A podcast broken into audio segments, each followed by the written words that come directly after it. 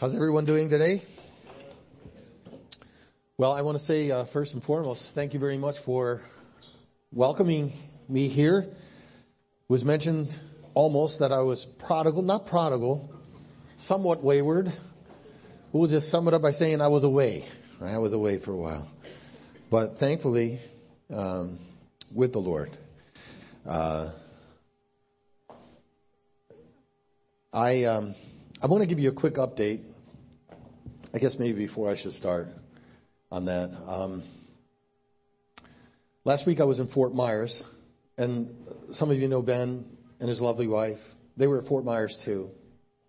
And as he's looking at me, he might not remember exactly what color tie I had on last Sunday, but he might notice that it's different than the one I have on now. And he might actually have come to the conclusion that I'm a slave to fashion and have a tie for each and every Sunday of every week of the month. It's not true. I'm not a slave to fashion. It's just I have a very bad memory. And I left my tie, my tie, in my suitcase back in Indy.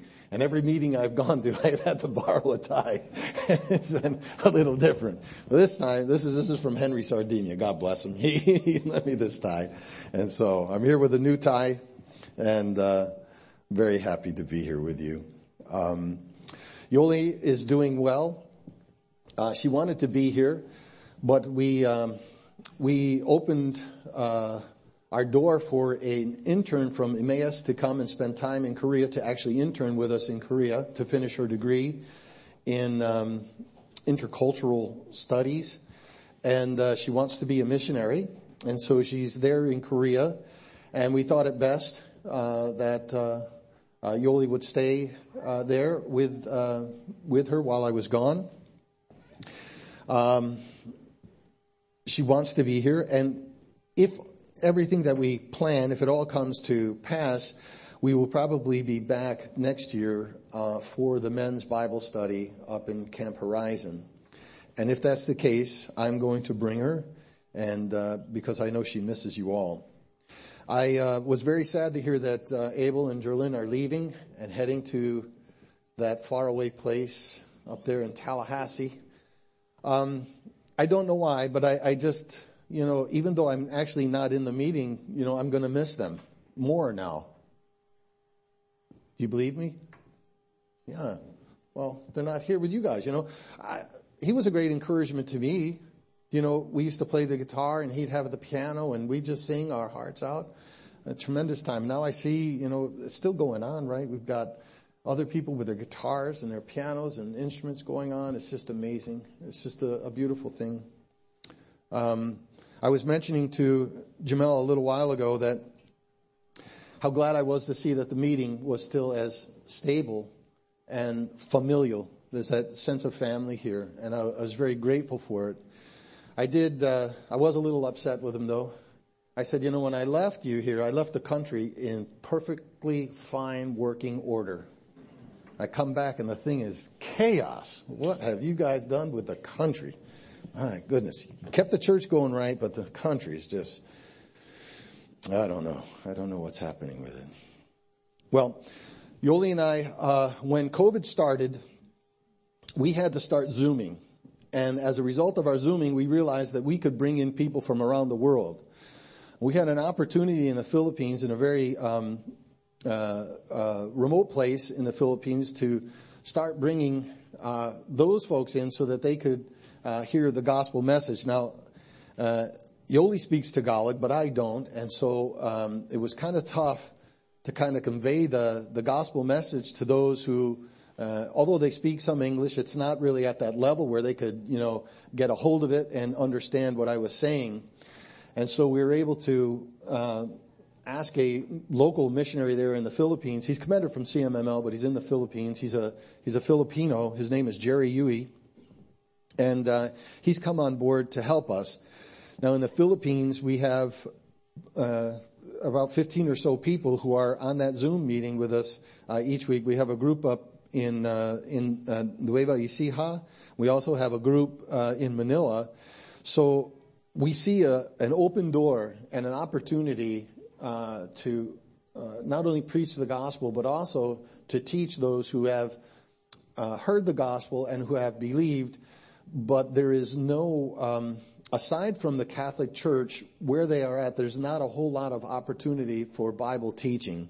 And so we've had that experience in the Philippines, and as some of you know, we started a little farm project there because of, uh, it's a very poor place, and um, you know, with with with with poverty comes hunger, and you know there are many types of hunger, right? We have physical hunger where we need food, but there's also spiritual hunger. And when I visit or talk with some of the young people from from the Philippines, you know, they'll say, you know, uh, uh, they call me Lolo for grandpa, you know, they call, Lolo Tim, I want to be a pilot when I grow up. Lolo Tim, I want to be a nurse, you know, and, and they've got these high hopes and these aspirations. And I've got to tell you, they have very little chance of ever realizing those dreams. And, you know, we might have times where things are rough with us here in the U.S. You know, we might have dry spells where we don't have all the money we want. Not many of us are starving here. And you know, the, the sad thing is there that I can preach the love of God to them, but if, if, if they're hungry, you know, if they, it's hard for them to really believe that God loves them. And so we're trying to figure out ways we can do things that will generate some income for them and that we can connect that with the gospel. We can connect that with the God who loves them. And I think I told you last time I was here, or maybe a year ago when I first mentioned it to you, that we bought a couple of goats and we bought some chickens and, and some pigs and things like that. And this thing has been growing. And um, now we have we have uh, probably 10, 10 goats, others that are uh, ready to have kids uh, shortly. And the guy that's that's caring for him is just, you know, is finding it difficult to believe what's happening all around him.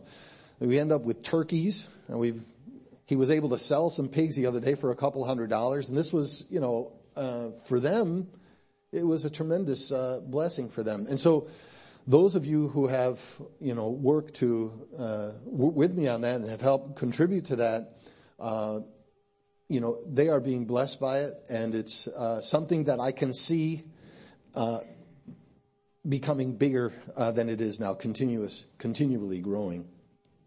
And so, uh, we believe that we will have opportunities to spend time in the Philippines in the next coming years, as the Lord wills, uh, to actually spend time on the ground working with uh, the folks that we're talking to there. And so, as a matter of prayer, uh, please remember us. Remember that open door that we have in the Philippines, that we might be able to uh, be a help both in the Philippines and in, and in Korea.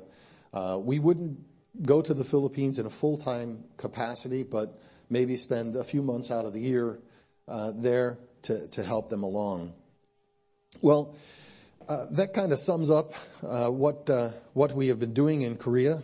Uh, there's much more to say, but um, we'll get on with our study here today. And if any of you have questions, you, can reach out uh, to us. Uh, the, address, our mailing address, uh, the elders have it here. Um, you can email or whatever. If you have interest and you want to talk about what's happening over there, we'd be glad uh, to answer any questions that you might have. Well, today, uh, uh, well, I guess it was actually last week that Malcolm mentioned that you guys were in your in a study of Revelation, or preparing to at that time, and I guess you already uh, into the initial stages of it. And uh, he, I asked, I said, well, is there any part of that, you know, you would like me to do? And kind of talked about it a little bit. As he, as he was mentioning it to me, the thought that came to mind, and I'm sure that may happen to you as you read scripture or something, there's a thought that comes to you uh, that's impressed upon your heart and your mind. I was thinking of repentance. And the reason why perhaps I was thinking of repentance is because there's kind of that theme that's in Revelation that there, there's a need for repentance.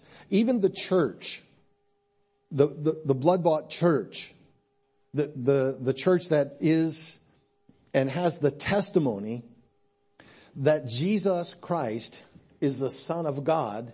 That's the function of the church, right? That, that carry that testimony, to have that testimony that Jesus is the Son of God. And still, the Lord Jesus with seven of those churches, I'm sorry, with five of those churches, five of the seven churches, told them to repent. Well, churches aren't exactly individuals, but nonetheless, there's, there was a prevailing attitude in those churches that required them to repent. And so I looked at that as well as the repentance that is mentioned in chapter 6. Is it, oh, it's 9 and, is it 9 and 16? Yeah. Of the world that God brought all of these plagues, all of this uh, catastrophe on the people of earth, and they still did not repent of their idolatries, of their sorceries, of their murders, even though they knew these things were coming from God. And I thought it's interesting because there's this impenitent heart, there's this stubbornness in the world that even though it's falling to pieces all around them, there's not a willingness to turn to God. And, and sometimes with, as believers, there's, there's a reluctance to repent, uh, and, and I use that term carefully because I don't want to confuse it with the repentance that's necessary for an unbeliever, but repentance that's necessary for someone who is in a relationship with the Lord Jesus, whose life, whose attitude, whose thinking is not in accord or in accordance with the fact that they are in a relationship with the Lord Jesus, who is the Son of God. Right? Each one of us has a, needs to have a personal relationship with the Lord Jesus, yes? Please tell me yes, yeah. It's, it's a requirement. We, we, we, we as a member of Boulevard Bible Chapel aren't, aren't saved. We, we, we aren't born again because we are a part of Boulevard Bible Chapel. We have to have an individual relationship with the Lord Jesus Christ. A personal relationship. God knows you uniquely. He saves you independently of other people. God loves you uniquely. And your relationship with Him is unique. It's different than everybody else's relationship. You come to the relationship, you enter into the relationship on the same ground as everyone else. But the relationship with the Lord Jesus is unique and different. Your relationship, because you are unique and different. Your problems are unique and different. And I'm sure I'm not the only one in this meeting today who can confess, I've got problems. I'm sure that there are others who might be able to say, I got problems too. Yeah. And what's wonderful is that we have a Savior who knows how to deal with our problems. And He knows how to deal with our problems because He knows us. It was mentioned by one of the children in their memory verse today. God created what? Everything. Everything. All things were made by him. Nothing that was made was not made by him. Everything was made by him. I, I just, I mean, you. And it's just amazing. He made, he made you. He loves you. And, uh, he's going to help you through this. All of us, I, sh- I shouldn't include, I got to just say it. The problems that I have without him, I'd never get through them without him. And, and he's faithful to me I know He'll be faithful to you and He'll help you through your problems. So let's get on with our reading. We've got, I guess I'm going to have till 12:15, and so I'll do my best uh, to present some thoughts that I have. I trust that they're in agreement with the Lord on the things concerning repentance. Let's uh, read in Revelation. We'll start um, in in verse uh, four of Revelation chapter 1. Turn there in your Bibles if you would. Uh, Revelation chapter 1, verse 4. It begins, John to the seven churches which are in Asia, grace be unto you and peace from him which is and which was and which is to come, and from the seven spirits which are before his throne, and from Jesus Christ, who is the faithful witness and the first begotten of the dead, and the prince of the kings of the earth, unto him that loved us and washed us from our sins in his own blood, and hath made us kings and priests unto God and his Father. To him be glory and dominion forever and ever. Amen. Behold, he cometh with clouds, and every eye shall see him, and they also which pierced him and all kindreds of the earth shall wail because of him. Even so, amen. I am Alpha and Omega, the beginning and the ending, saith the Lord, which is and which was and which is to come, the Almighty. I, John, who also am your brother and companion in tribulation and in the kingdom and patience of Jesus Christ, was in the isle that is called Patmos for the word of God and for the testimony of Jesus Christ. I was in the spirit on the Lord's day and heard behind me a great voice as of a trumpet saying, I am Alpha and Omega, the first and the last. And what thou seest, write in a book and send it unto the seven churches which are in Asia, unto Ephesus, unto Smyrna, and unto Pergamos, and unto Thyatira, and unto Sardis, and unto Philadelphia, and unto Laodicea. And I turned to see the voice that spake with me, and being turned, I saw seven golden candlesticks, or lampstands. And in the midst of the seven candlesticks, one like unto the Son of God, clothed with a garment down to the foot, and girt about the paps with a golden girdle. And his head and his hairs were white like wool, and white as snow, and his eyes were as a flame of fire. And his feet like unto the fine brass as they burned in a furnace, and his voice as the sound of many waters. And he had in his right hand seven stars, and out of his mouth went a sharp two-edged sword, and his countenance was as the sun shineth in his strength. And when I saw him, I fell at his feet dead. And he laid his right hand upon me, saying unto me, Fear not. Fear not. I am the first and the last. I am he that liveth and was dead, and behold, I am alive forevermore. Amen. And have the keys of hell and of death. Write the things which thou hast seen, and the things which are, and the things which shall be hereafter. The mystery of the seven stars which thou sawest in my right hand, and the seven golden candlesticks. The seven stars are the angels of the seven churches, and the seven candlesticks which thou sawest are the seven churches. Well, one of the things that stands, or at least should stand out uh, to us, is that John is writing this, and John, if you remember, was the one who laid his head upon the breast of the Lord Jesus. There was a very close personal relationship. I think it's necessary to emphasize that word, relationship, with the Son of God. But he sees the Lord Jesus in a new way. The Lord Jesus is walking amongst the lampstands, the candlesticks, and what is he doing while he's walking among those lampstands? What is he doing? I ask the question, maybe I can engage you a little bit. What is he doing as he's walking through the candlesticks, as he's walking through the lampstands? What's, what's the purpose?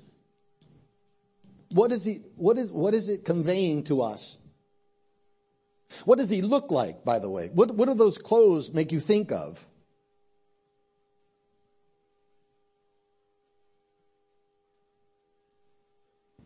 Judge priestly garments, the role of the priest to judge certain things, right?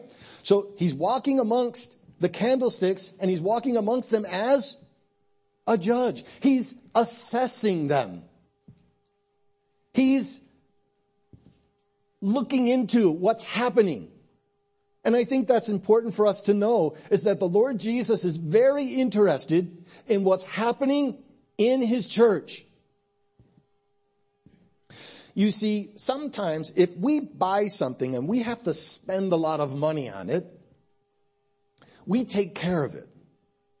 Maybe you've heard your mother say when she bought you a new pair of shoes, hey, take care of those shoes. You know how much they cost? Because something is expensive. What is more expensive than the church? What, what higher price could anyone pay than the blood of Christ? This is what you are purchased with. Because he purchased us with his blood. That's what it says in that chapter, right? He's washed us from our sins in his he,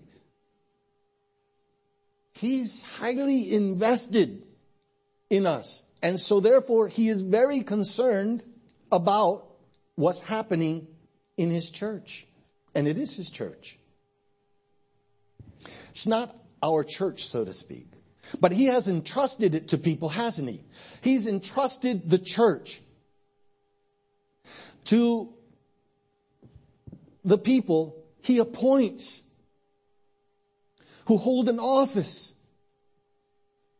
They are referred to as bishops,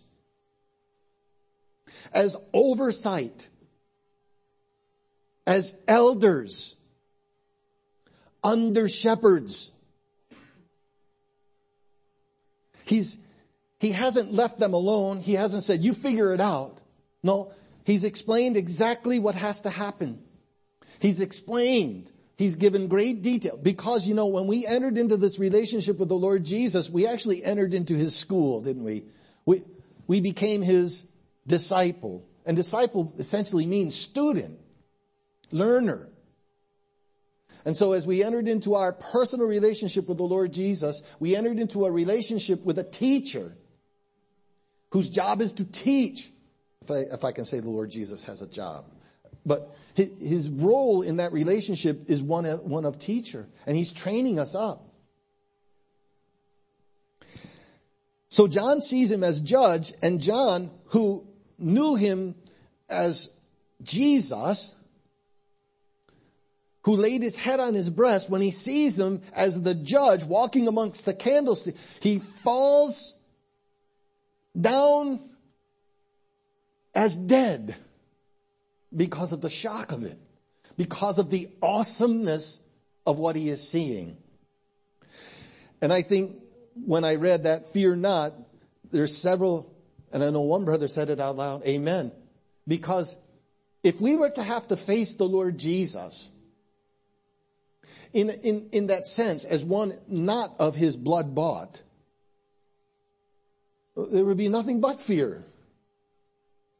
But be, because we are one of his blood bought, because we are one of his own, then the awesomeness might shock us, but he would say to us, fear not.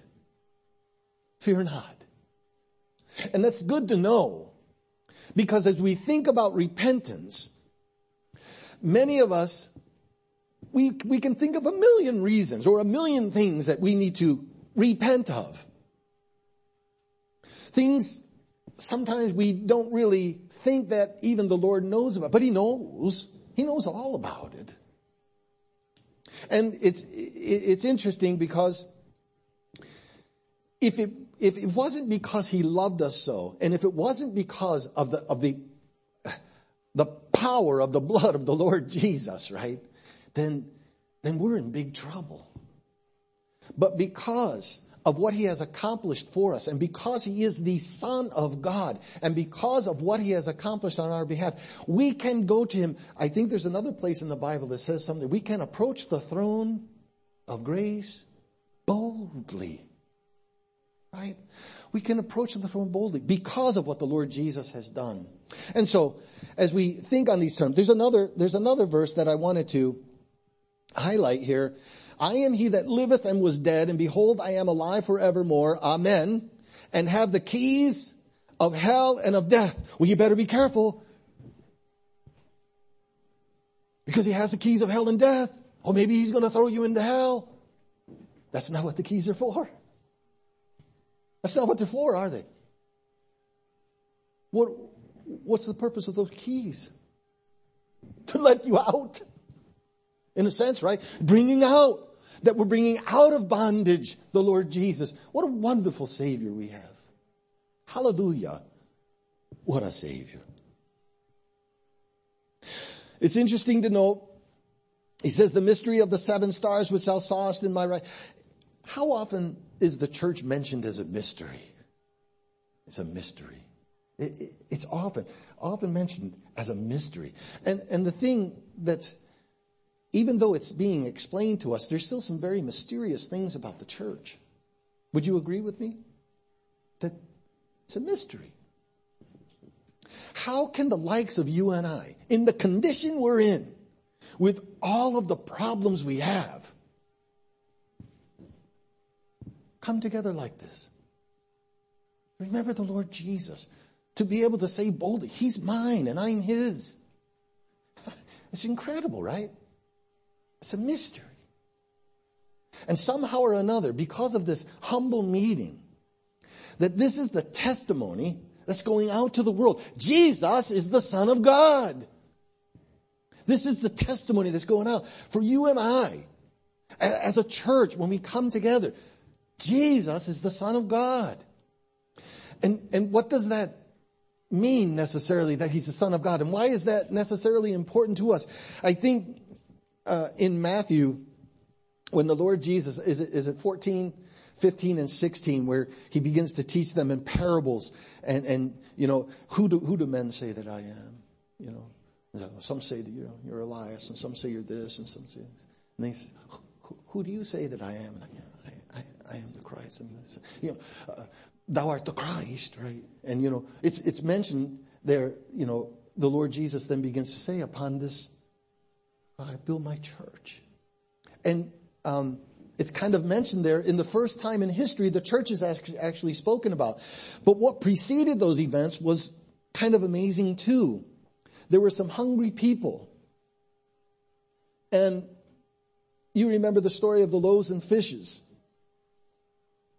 I hope you remember the story of loaves and fishes. Anybody remember the story of loaves and fishes? Okay, good.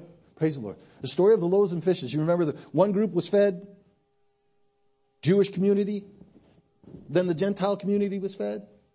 Loaves and fishes. And each time, you know, the disciples, we only got a couple of fish and, you know, a few loaves here. This is all we have. And, and the Lord multiplied them. On two different occasions, He multiplied those things for them. And sometimes as we think about our relationship with the Lord Jesus Christ and what it means to be in a relationship with the Son of God, and the things that we get concerned about sometimes, because it wasn't much farther from that that, you know, the Lord Jesus was talking to his disciples and he said something like this. He said, beware the leaven of the what? Pharisees. Beware the leaven of the Pharisees. And what did the disciples think? Oh, drats. We forgot bread. And he had to explain to him what that meant. He says, weren't you there when I fed the 5,000? Weren't you, didn't you see it? If you claim that I am the son of God, what is constrained for me? What is it that I can't do? The son of God, all powerful, all authority, the son of God, nothing he can do anything. Why would they begin to think, we don't have any, well, we didn't bring the bread, that's why he's angry with us. To be in a personal relationship with the Lord Jesus Christ, the Son of God, and that's quite a thing to think about, right? Sometimes, you know, we're so concerned about what we have, what we don't have, and we forget that we're in a relationship with the Lord Jesus Christ, who is the Son of God. There's nothing too difficult for Him. Sometimes our personal, our human problems that we have sometimes, we think about it, it's, it's too great. I can't overcome. And we forget that we're in a personal relationship with the Son of God who loves you uniquely and wonderfully. There is nothing that happens to you that he is not aware of. I know every tear when in darkness you cried. And I'm here to remind you, for those tears I died. Ever remember singing that? Wonderful. And it's true. He loves you. And he's the son of God. What is too difficult for him? He can feed the 5,000. He, he, he can do anything. But he said to beware of the leaven of the Pharisees. And he, and he said it in a sense because well, what, what is the doctrine of the Pharisees? What, what, what is their doctrine? What, what was going on? You know, we mentioned that the Lord Jesus is walking amongst the candlesticks and he's, he's looking, he's assessing his church. Prior to this, in the Gospel of John, John is talking about, you know, he mentions that the Lord Jesus walked to and fro many of the feasts that were happening in the day, the feasts, right? The, the, the celebrations that the Jews had. And he referred to them as the Jews' feast. Not the Lord's feast, but the, the Jews' feast. What had happened? Well, things had kind of devolved into a sense where they had a very, very vibrant system. It was a system that was very, very uh, well oiled. It just clickety clack, clickety clack, clickety clack. It worked like a charm. Everything was great. There was only really one problem with the system. It had devolved to such a state that the Lord was no longer in it. But they still had the feasts. They, they still had it. And, it, and they, they loved it. But you remember what they would say if they didn't wash their hands and they ate bread, it would defile the man? That was part of their, it was, see, it, it wasn't the fact that the Lord was no longer in it that defiled them. It was no longer that they excluded the Lord from, it was no longer that they had that problem, but it was the problem that they didn't wash their hands, that kind of a thing. And are you following a little bit what's going on? So just as he was examining them as he was walking to and fro in the Gospel of John, examining what was happening at these feasts, it was an understanding that they were holding the feast and they were doing it pitch perfect. Doing it so well. The only problem was the Lord wasn't in it. That's tragic. That's tragic. It, it, can even take us back to a time in Genesis where Eve and Adam, the subtlety of the serpent, he made them think, he, he put the lie to them that they could have something that God didn't want, that God forbid, but they could have it apart from God and still enjoy it. What did, what did she say about the fruit? It was, it was pleasing to the, good to see. It was good for eating. And it could do what? It could make you wise. And so they attempted to have all of those things apart from God. And I want to say this in, in the most loving and because I do love you, loving way is that we cannot enjoy the things that God is giving us if we don't understand that all of it is connected to Him. We can't have it apart from Him. We, we can't be satisfied intellectually apart from God. We can't be satisfied. Our stomachs can't be satisfied without truly understanding what we eat is from God. And boy, we can eat in the United States, can't we? One of the things I noticed when I come back, we went for a small ice cream. I said, I said, yeah, brother Herm, let's go out for a small ice cream. I ordered a small ice cream. And the thing was this big when it came out. A small ice cream. In Korea, when you order a small ice cream, it's a small ice cream. You really, you gotta put your glasses on to see it. You know? Here, it's enormous. And almost every, every portion, it just, it's not the same in Korea. It's not the same.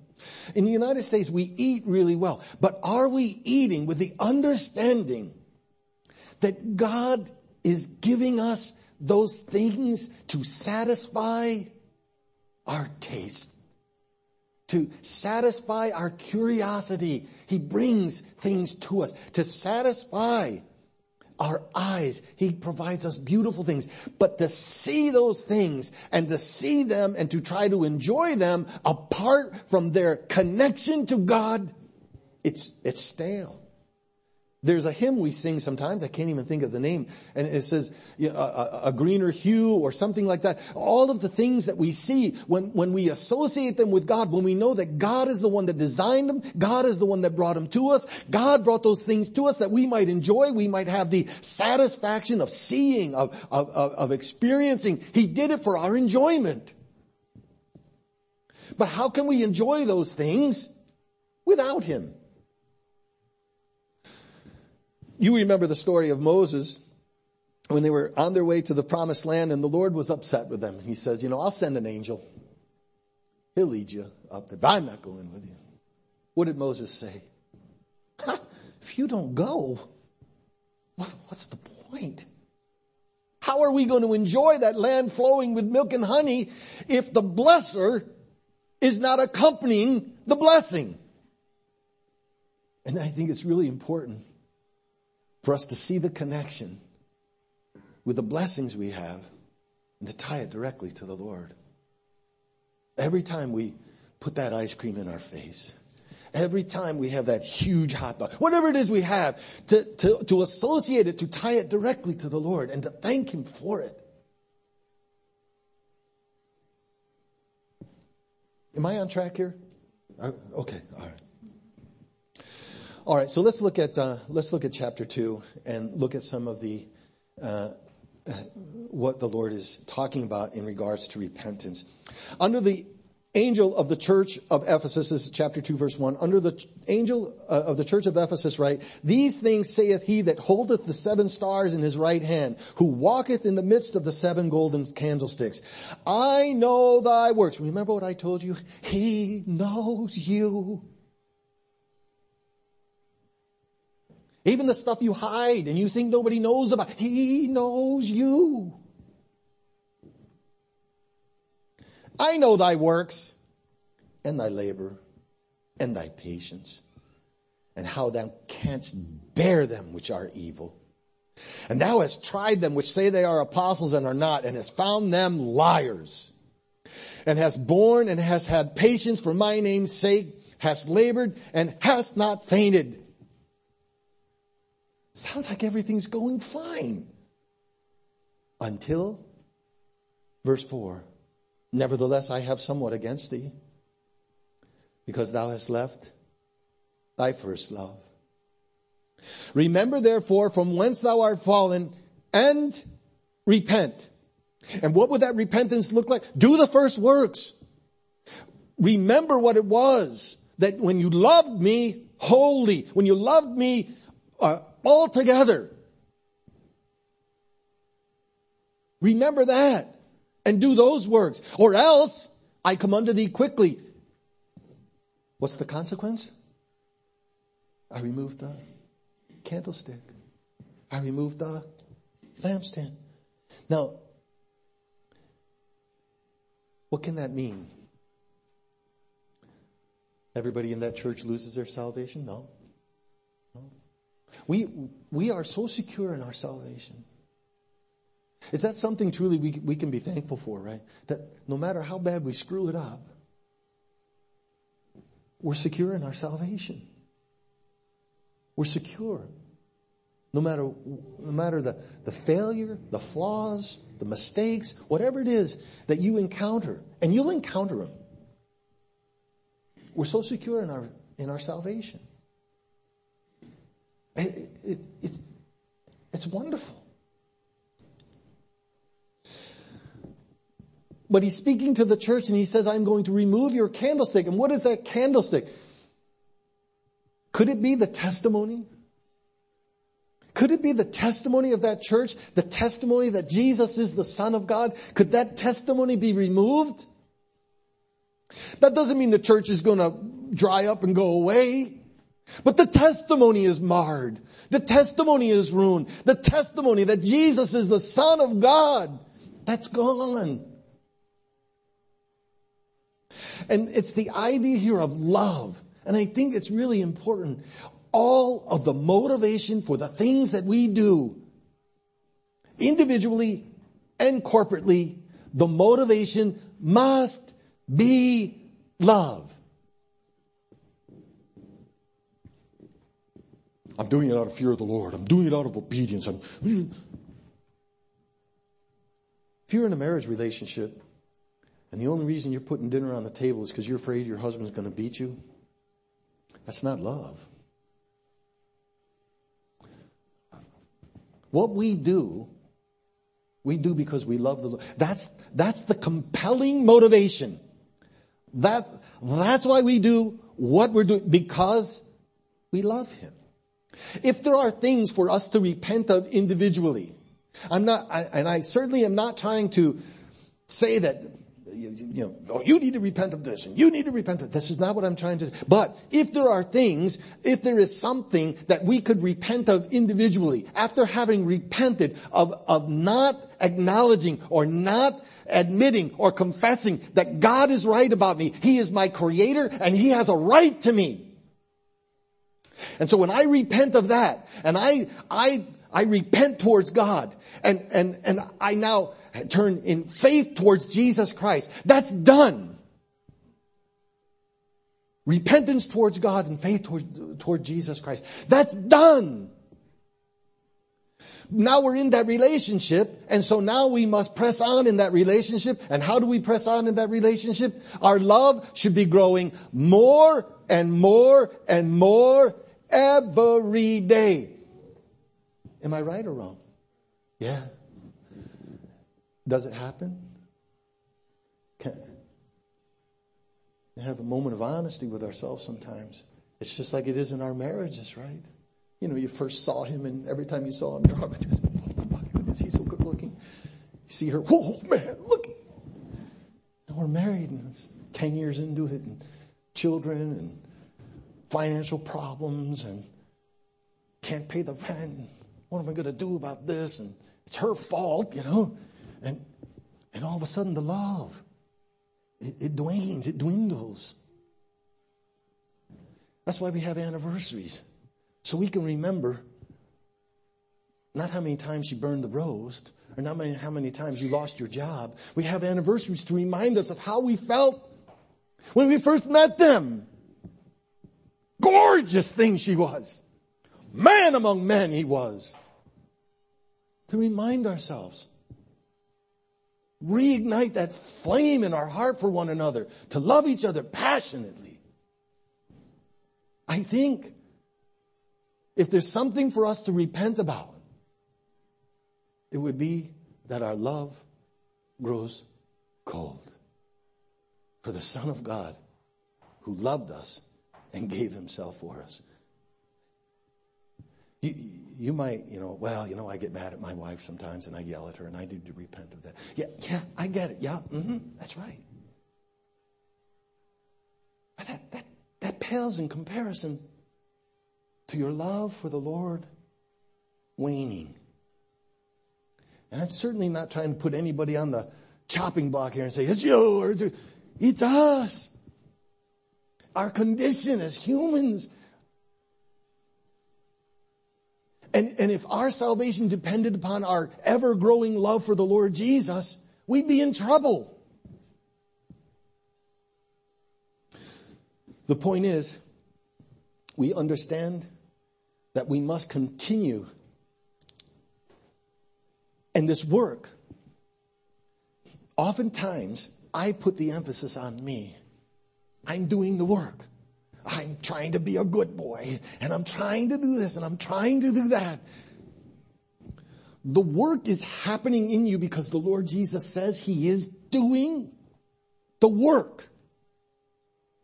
I heard it said one time, that when you are disappointed in yourself, the problem is you had expectations of yourself to do something other than disappoint yourself. I, am not trying to say that we shouldn't try, that we shouldn't try to do a good job. We should. We should try to do a good job. But, but failure is part of our condition. And so sometimes when we have those failures, we can get depressed. Oh, you know, that person doesn't have problems. Because we come to church and we look so fine, you know. We've got our Sunday best on. The problems, sadness and sorrow. There's sin in our lives. And we don't have it all wrapped up tight. We wish we did, but we don't. But God is doing that work in you. Never lose sight of the fact that God is doing that work in you. Every day He's working on you. Every day. When you fail, when you sin, which you will, your response in that situation is not to hide it, not to pretend it doesn't exist, not to look at somebody else and say, you know what? What are we supposed to do? We are supposed to, please tell me you know the answer to this when we sin. Confess our sins. Why? Why should we confess our sins? We've already been forgiven. Our salvation is secure. We confess our sins because he is what? Faithful and just to forgive us our sins and to cleanse us from all un- how much unrighteousness? All. All unrighteousness. That's a God who loves you. And He's doing the work in you. And you're supposed to cooperate with Him. But don't ever think for a minute you're doing the work because if you do, you're going to feel miserable and you're not going to enjoy your salvation. You're going to feel miserable with it. I'm such a failure. I was a failure as a sinner. Now I'm a failure as a saint. When you repented and you turn from the love of this world and you turn towards God in repentance and faith towards Jesus Christ, that attitude has to go. You, in a sense, have overcome. You are, in a sense, an overcomer because the deceitfulness of this world, because of all of its attraction, how it appeals to your flesh, how it appeals to your, your, your, your, sensibilities, how it appeals. And, and you have said, because God has granted you repentance, you have said, I want it not. I want God. And I want His Son, the Lord Jesus. Because He loved me. Right? And, uh, uh, and, that's kind of, that's how you're going to enjoy your salvation. Because if you think you're going to enjoy your salvation by trying to be a good little boy or girl, you're going to be disappointed in yourself. And you're going to be disappointed in Jesus. He's the one that's letting you down, right? Oh, come on. He's working in you. He's working. I'm 62 years old and I've just begun to realize he's working on me. I thought I was doing it. No, he's working on you. Each and every one of you. Those of you who have trusted him. Each day, and I know I'm out of time. God bless you for your patience. Each time we come to the Lord's meeting, we sit in our seats. Today, it happened so fast. Before I knew it, somebody was giving thanks for the bread. But 1 Corinthians chapter 11, it teaches us something about ourselves. It says that we should what? Examine ourselves. What is it that we are examining? I've been good this week. I only kicked the dog once. Last week was bad. Three or four times I kicked that poor dog. But this week, no, just once. Is that what we're examining? When we see that bread, we see that cup, what are we examining? The Lord Jesus and His sacrifice for us. Right? As often as you eat and drink this cup, you show the what? Lord's death. How long are you going to do it? Till He comes. The Lord's death is what it took. And it was effective. We sang that hymn today. It said, we are clothed in righteousness, not our own. Whose righteousness is it then? Righteousness of Jesus Christ. That's what you're clothed in. You're not a failure. You're not a failure. You're clothed in the righteousness of Jesus Christ. You're moving upward. You're moving continuously towards glory each and every day because of the love of God. And his son, the Lord Jesus, the crosswork of the, the Lord Jesus, because he loves you each and every day. You're moving towards glory. We're not heading towards a grave. This body might be in the grave, but we, we, that thing that's up in your, in your, in your cabeza, that's going around and around with all those thoughts. That thing it's going to be in glory with the Lord Jesus. And one day He's going to give us something even better than what we have here in this. He's going to give us a celestial body, a glorified body. Is that enough to make you say, thank God? Hallelujah. Amen. You know, I, I feel it. I don't know if you guys are feeling it yet. Bob looks like he's, you know, 26 years old, you know, I, but I'm feeling it. Tired. Get worn out, you know. But I'm moving forward, upward, ever upward. I'm moving. I'm pressing on what? The upward way. New heights I'm gaining every day. That's the joy of it. That's the joy of our salvation.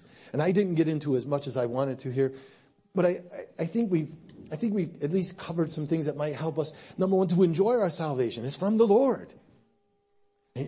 Don't fret. Don't, if, if, if troubles are mounting, turn to the Lord. If your bad judgment has, has winded you up in financial difficulties, turn to the Lord. Confess it. Tell Him, I'm a dope when it comes to money. I screwed it up again. Having problems in your marriage? I'm a dope when it comes to relationships. I screwed it up again. Confess it. He's faithful and just. You're in His school. He's not going to kick you out of school. You're going to get a passing grade. You're going to get a passing grade. You're on your way to glory. Rejoice over that. As we'll close in prayer at this point. Father, we do thank you for the salvation that you have afforded to us through thy son, the Lord Jesus. And oftentimes, oh God, our Father, how we must, how we must grieve your heart with the, the fear that we have or the, the, the, the sense of disappointment in ourselves when you have promised and you've told us that we are safe and secure in, in, we're safe and secure with you, that you are going to lead us through and you are going to present us spotless. You are going to deliver us to glory. And, and that's, that should be enough to just make us live as, as victors. That's what we are in that sense in Christ. How we thank thee, O God our Father, for thy loving kindness and tender mercy how it is, O God our Father, that you took the likes of us and you brought us to a place of repentance where we could bend the knee and bow the head and say, save us. And you did, O God our Father. And the wonder of it that in this school, you continue to teach us and develop us and to grow us up that we might come eh, eh, eh, as Ephesians 4 tells us, into, into the fullness of, of, thy, of thy son, the Lord, to the full stature it's not a job half done. We just thank you, O God our Father, for thy wondrous love. We just ask, O God, that you would now dismiss us with thy blessing. Keep our hearts in tune with thee, O God our Father, that we might truly enjoy our salvation, that we might set aside our fears and, and our worries and our concerns. You, you are doing it. You are the one who is transforming and changing us, O God our Father. And you ask for simple cooperation. We thank thee again, O God our Father, in the name of thy Son, the Lord Jesus. We just thank you in his name. Amen.